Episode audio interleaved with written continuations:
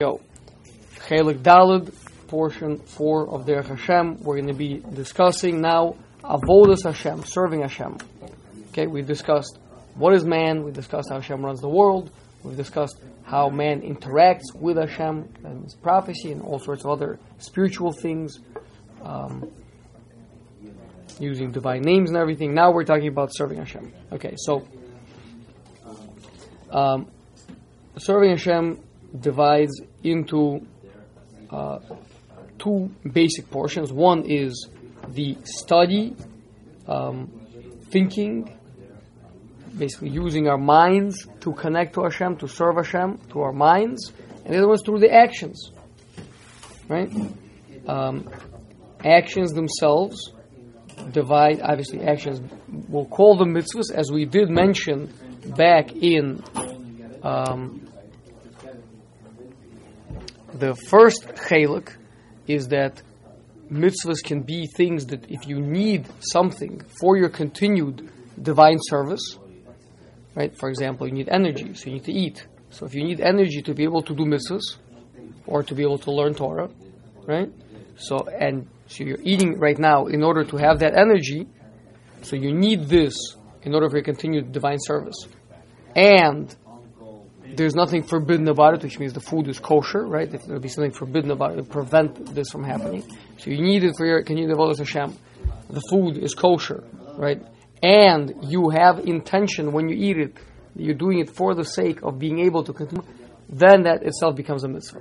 And it's just not about not just about food, it's about you know going to work, it's about uh, exercising, it's about uh, I don't know fixing a leak in your roof, whatever, whatever is the thing that is necessary to be able to continue to serve Hashem.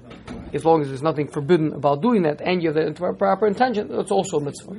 We'll talk about more classic mitzvahs, like he's going to tell us, but the same rules will apply. Okay, so mitzvahs divide up into four basic categories of mitzvahs. We're not meaning all mitzvahs, positive and negative commandments.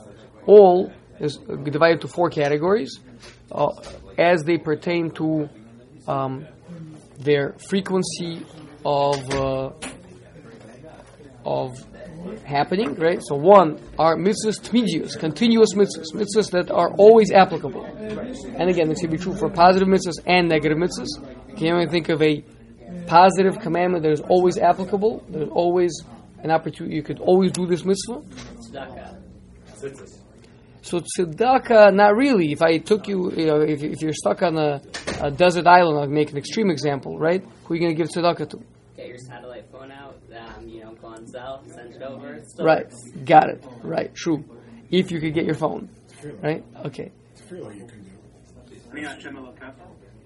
That's your So, oh, okay, good. So, so Jeff retracted that statement. Good. So, yeah. So Ezra, so Ezra saying, think about, think about things like emuna, right? I, am assuming that's what as you're referring to, right? B- the belief in God, right? One of the, one of the continuous mitzvahs is belief in God. If, when you uh, feel, uh, another example would be feeling love towards Hashem, right?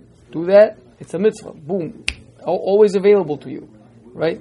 Awe of Hashem, always available whenever it's a constant mitzvah and it's really something a person could do always.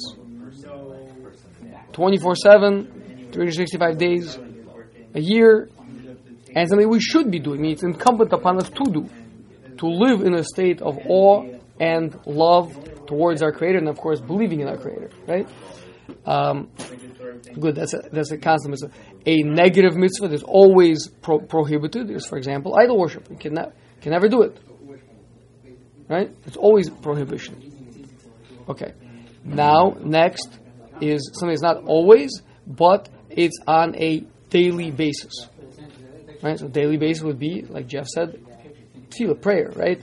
Uh, or back when there was a Beis HaMikdash, there was the tmidi, the the tmidius, right? The, the, the ongoing uh, sacrifices that were brought every single day, no matter what, right? Shabbos, Yom Tov, weekday, winter, summer, always every single day bring korban, right? Um, we have we have another another example. It's important to remind ourselves because it's actually something that we do, but sometimes we're not cognizant of, is the mitzvah to remember Yitzias Mitzrayim. Mitzvah to remember that Hashem took us out of Egypt, right? That is a daily, actually twice a day mitzvah, once in the morning, once in the evening. And twice a day, mitzvah from the Torah, to remember. You fulfill that this morning? Um, It's a good question. You don't have to answer that in public, but I'm just, you know, I'm just raising that. It's something to. So the truth is that in the, if, you davened, if you davened a full Shacharis, then you did because built into Shacharis, I'll let you figure out where there is a there is a remembering of Yitzias Mitzrayim. Okay, so the point is mitzvahs that happen on a daily basis. But once you fulfill it, you're done with it. I mean, you fulfill the mitzvah, check box, right? Finished. No- right? The- There's not more of it to be done necessarily. Okay, maybe you could do it. Maybe you could do it in a bigger way. You could daven longer, or you could um, you know, spend longer time thinking about Yitzias Mitzrayim. But once you've done it, you've done it. That's that's a, that's a yomi. Then we have zmani. That's periodic. Something that periodically comes up. Alex, you can think of a periodic mitzvah. Something comes up sometimes, but sometimes not available. Good, perfect. Holidays, Shabbos, holidays, right? Sukkot. You have to wait for a while, right, until until you're going to get that mitzvah. Not available in the meantime, right? Good.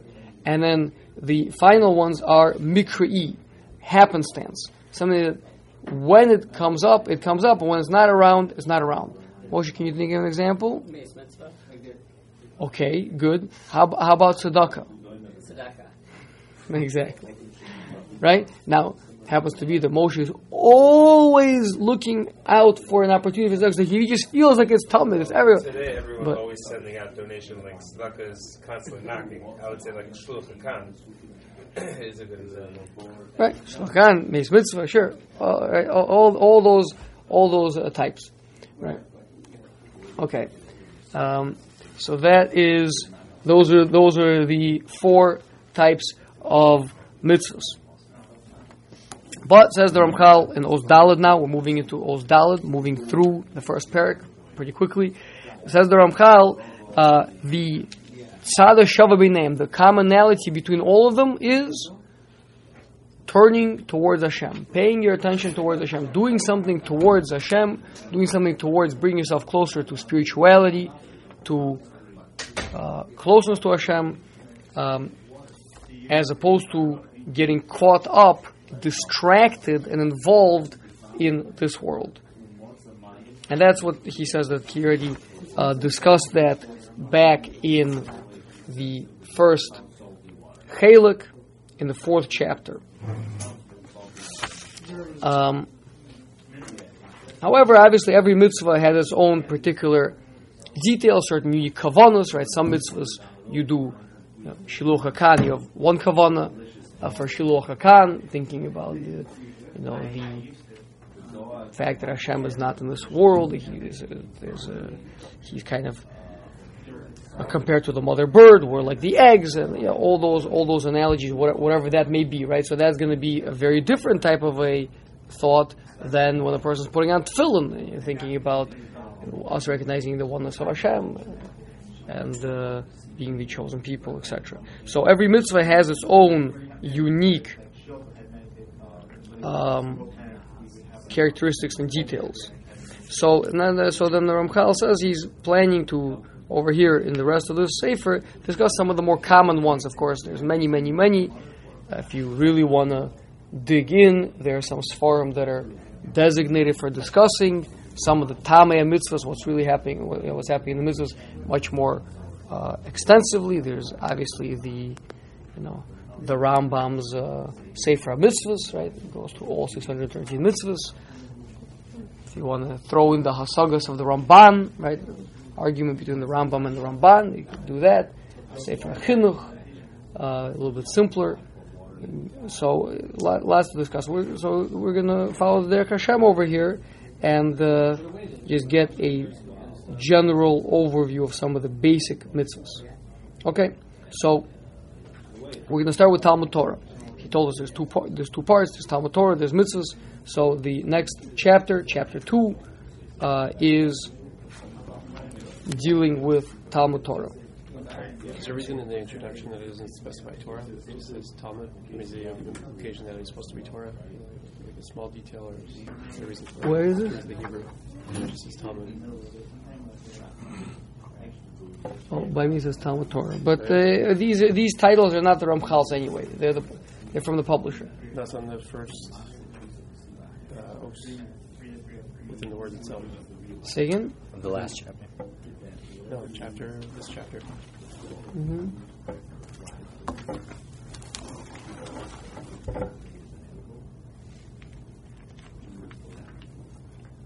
You, yeah, we, we just yeah the last chapter. We- We just finished this chapter. But uh, He was asking, just says, um, Echad Talmud, uh, Mhm. Talmud Torah. So is that, is there any significance to, um, to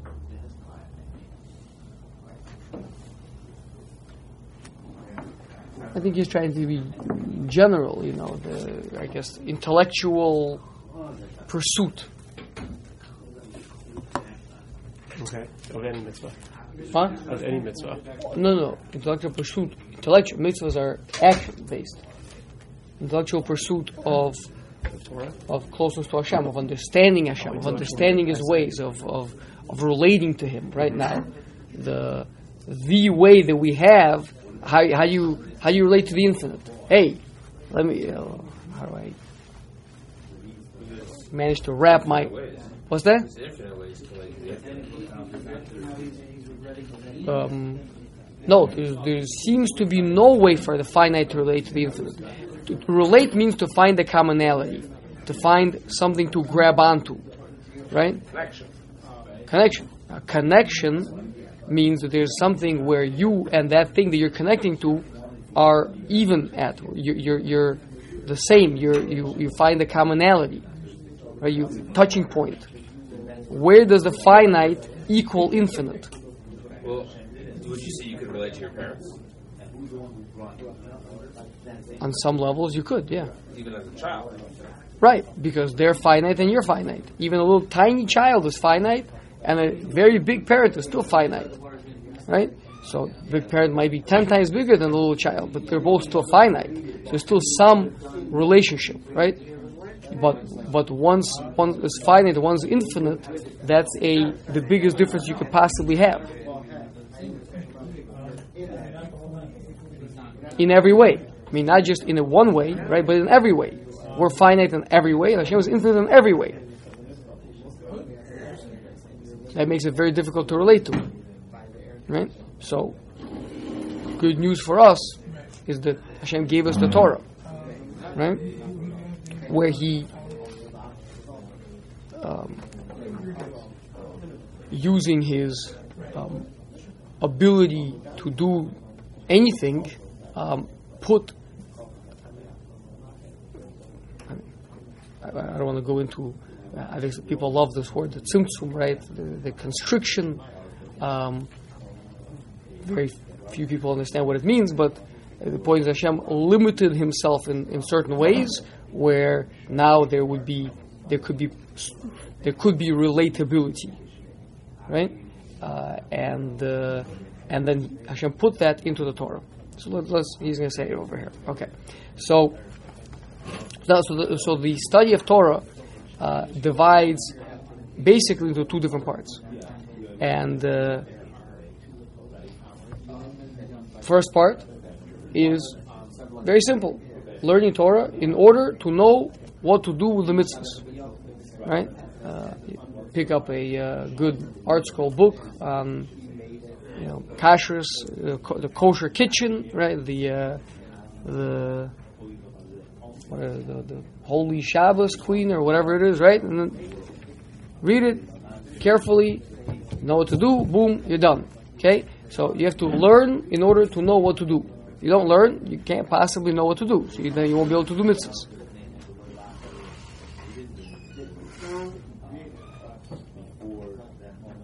It's just a good idea. You gotta learn to know what to do. Okay. Okay. Uh, the the that is one. That's the one that most people understand, seemingly. There's the Ramchal obviously is going to spend a lot more time on the next one because the next one is much more esoteric, abstract, which is that the learning of the Torah itself is actually a huge thing. In fact, he told us back in the first Chalik it's actually the, the most powerful mode of connecting to Hashem. I heard a heard a great story last night. Okay, so how is the study of Torah so powerful? In what way? I mean, you're and this is something that the truth is, if you really want to get into this, the the Maharal spends about the first 10, 15 chapters of Tiferes Yisrael, his, one of his magnus opus on the Torah, uh, discussing, right? Because obviously, the person says, "What, uh, Rabbi? I'm learning about uh, if one cow gores another cow." right? Uh, who has to pay whom? I mean, how is this such a uh, a lofty thing? What, what's so what's so uh, great about this? Uh, if I was studying Kabbalah, I understand. You know, then I then maybe it's uh, very esoteric, right? But uh, well, this, what's what's the what's so great about this? So the Ramchal is going to try to much more concisely address the same thing. Okay, so number one, Hashem has a created a very high level manifestation of Himself, um, which is called a hashpah. Hashpah means literally a pouring out or you know, um, an, a spiritual influx, right? Uh, so everything, all the different mitzvahs and the, and, and the Torah, every revelation of Hashem is through a hashpah, a, through uh, us receiving some sort of a divine manifestation. It can be sometimes analogized to light, right? That's an analogy. Light, uh, shining. It can sometimes be analogized to um, you know, flowing, you know, like a blessing or something flowing from up above. Either way, so the the highest hashpah, the highest manifestation that Hashem created, he linked with the Torah. The Chazal say that the Torah, the entirety of Torah, is all permutations of divine names. What does that mean? A divine name is a certain manifestation, certain manifestation of, of the divine. So Hashem took all those manifestations and wove them together into a tapestry that we can tap into, that we can interact with. And by doing so, receive all these close, all this closeness to Hashem. That's uh, in a very lofty way. Now, if we bring it down a little bit, we say on a simpler level like this. So, so if we say it that way, then are we also saying that there's nothing outside of Torah? Right? Because all the manifestations. Not saying that those names don't exist. Don't those names? We we know uh, we we know uh, some of those names. We, we know those names. We spoke about before in, in, in the third Chalik earlier that one can use some of these names, uttering them, causing the changes, certain changes in the world, and uh, and uh, manipulating angels, and uh, causing oneself to go up to higher spiritual states, and all that type of stuff. Okay.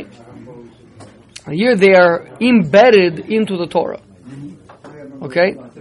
So when a person uh, then reads the words of the Torah, right? He's activating those those manifestations. That's in a very abstract way.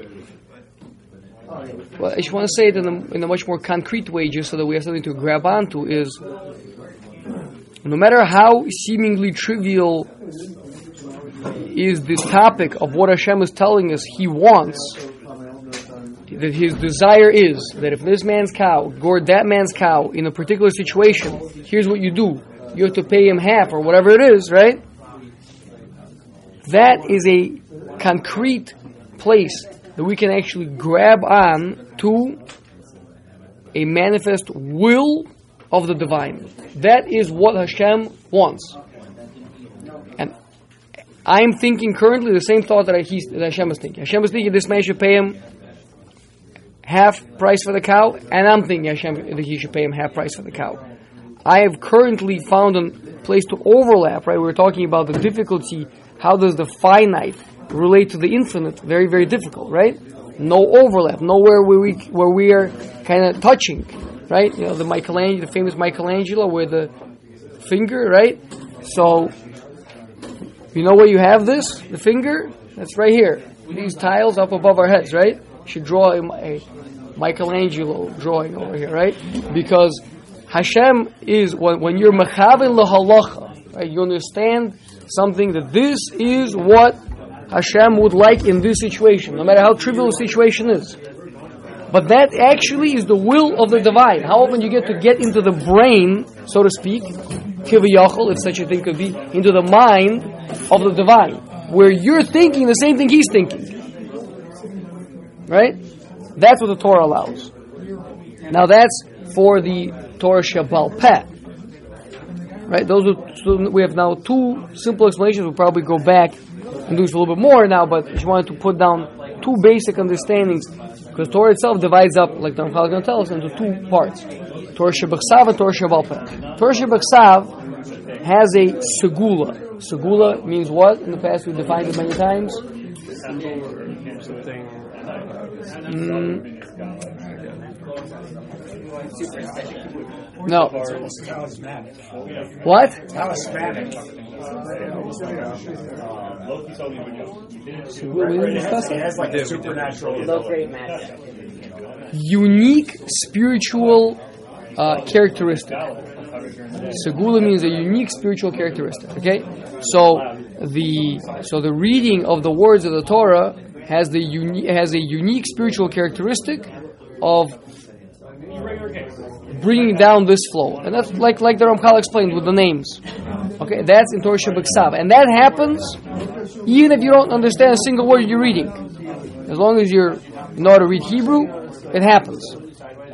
Okay, uh, as opposed to what we were talking about before, where you are thinking the same thought that Hashem is thinking. That only happens with when you understand right? That's the other part of the of the Torah, which is the understanding part.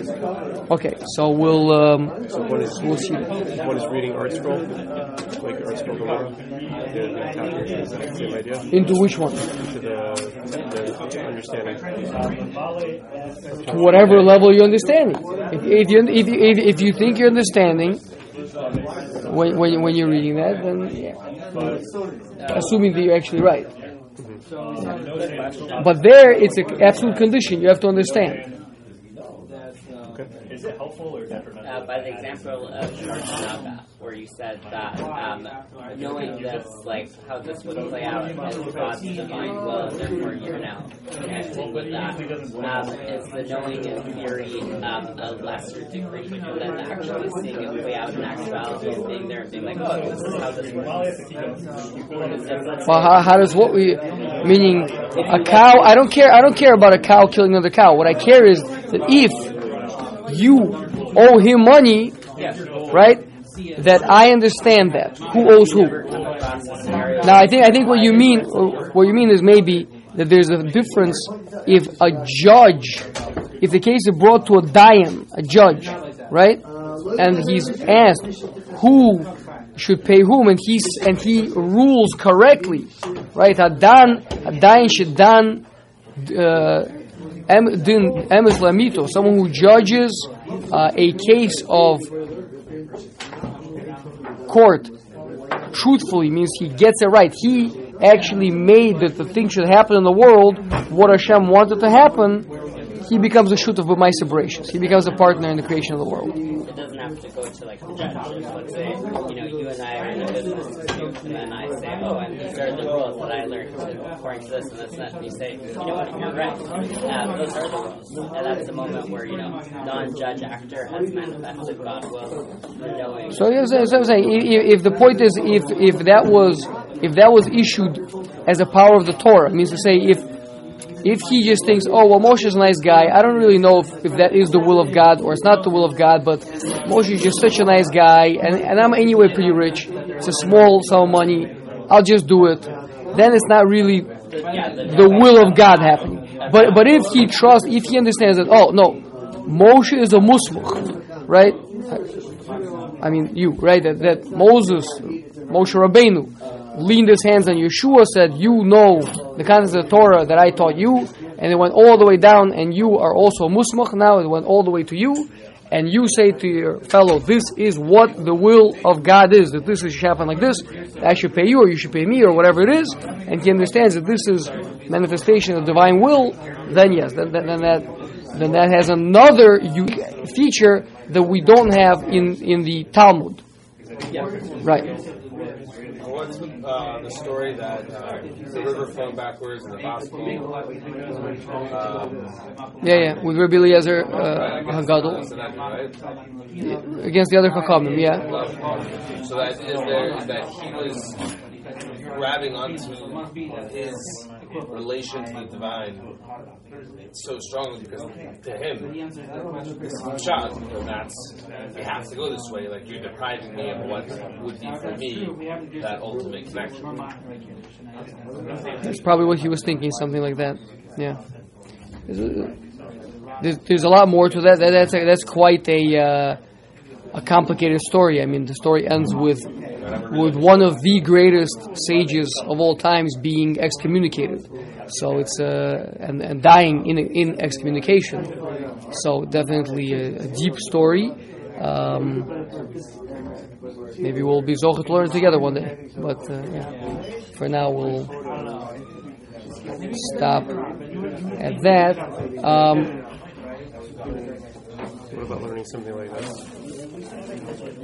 learning Derech Hashem, so that would fall into the second category. So the of not understanding of the. Of do, I hope understanding. I, I hope that's Oh, but this is not. if this entire time what This, this isn't Dalpeh, no? not Torah?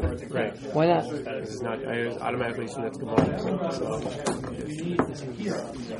This is this. sometime later than Gemara. It all boils down to understanding the Torah and the Halacha Moshe MiSinai, right? Meaning, if you're trying to understand the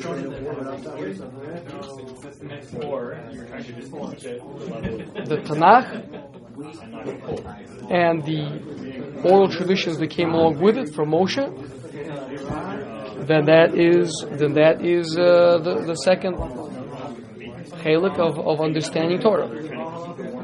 We're not reading psukim right now, right? Right. So we're understanding Hashem's will. That's. Right? Hashem's will. That's was clarifying because if you have Balpeh and you have Tiksaf, I mean, it kind of like limits everything else in Torah. That's why I was trying to get a better understanding like where everything else fits in. Right. So this this is in the in the, in the Talmud in, in the learning section. So it's not just Gemara for the first section. Okay. Okay? Uh, it's anything which will help a person understand the divine, you know, the, the divine will. Obviously, as coming from anything that will help a person understand the Torah ultimately, right? It's all, it's all at some point or another boils back down to psukim, etc. Even if the source that you're learning maybe doesn't is not mentioning those psukim, right? So you're learning the the Derech Hashem, you're learning the the Nefesh HaChaim, you're learning, you know, uh, one of the you know, great recent uh, Talmud Chachamim, and he's explained to you something about how Hashem you know, built the world, or, or what is what Hashem wants from us, how to understand mitzvahs, or whatever it is, right? So, in one way or another, it's all these thoughts will, if you trace it far back enough, they will be rooted in the Torah. So that means you're understanding the Torah. Yeah. Okay. So, like we said, that there's this super duper high level of hashpah, right? That Hashem linked up with uh, the written Torah, and that is like what we already alluded to. I'm just going to say the words that he says over here: higayon and haskala. Higayon means reading, reading the words. When you do mitzvah of shtayim mikra, right? Reading the Parshas Shavua twice a week, twice every week, right? So we are. That's just an example. Reading, you open up the Torah to any portion, and you read three psukim. You read one pasuk. You read a word, right? You're fulfilling higayon, right? You're fulfilling the learning of, of Torah. Uh, the trick is you have to actually utter the word. You can't just be scanning with your eyes. You have to actually utter the word. Okay? Um, we're going to see there's going to be a number of conditions as well for the segula, for the um, unique spiritual characteristic of the learning of higayon, of pronouncing the Torah, to work. For example, it has to be done with reverence, with awareness that you're learning Torah. If a person picks it up and he doesn't realize he's learning Torah, he thinks he's reading a newspaper. It's not going to work. Yeah, person, um, reading it in the you know in, in the bathroom, right? It's not going to work. Person's hands are not clean. It's not going to work. So there are conditions because it has to it has to be you have to be open to receiving that that spiritual influence. Like if you're not reading it out loud, it's not going to work. Yeah. Um, fine. And then there's the haskala of the understanding, which you know, if you you uh, don't have to be reading anything out loud, right? It might be better to read it out loud, maybe much better to read out loud as far as remembering, understanding, uh, maybe other good things. But even, but if you just if, but even if you don't do that and you understand a concept in Torah, that itself that that that is haskala.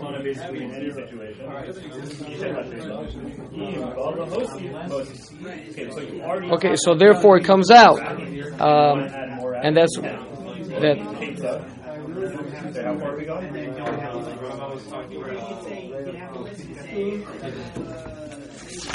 Okay, so, so what, what's the case when you're you're adding yad mana? Okay, maybe, maybe we're gonna get in, we're gonna get into the nitty gritty of these two aspects. Maybe we'll do that next week. It's it's it's a bit of a big topic. We're not gonna finish right now anyway. So we'll, we'll pick up here with Higayon Haskala next week.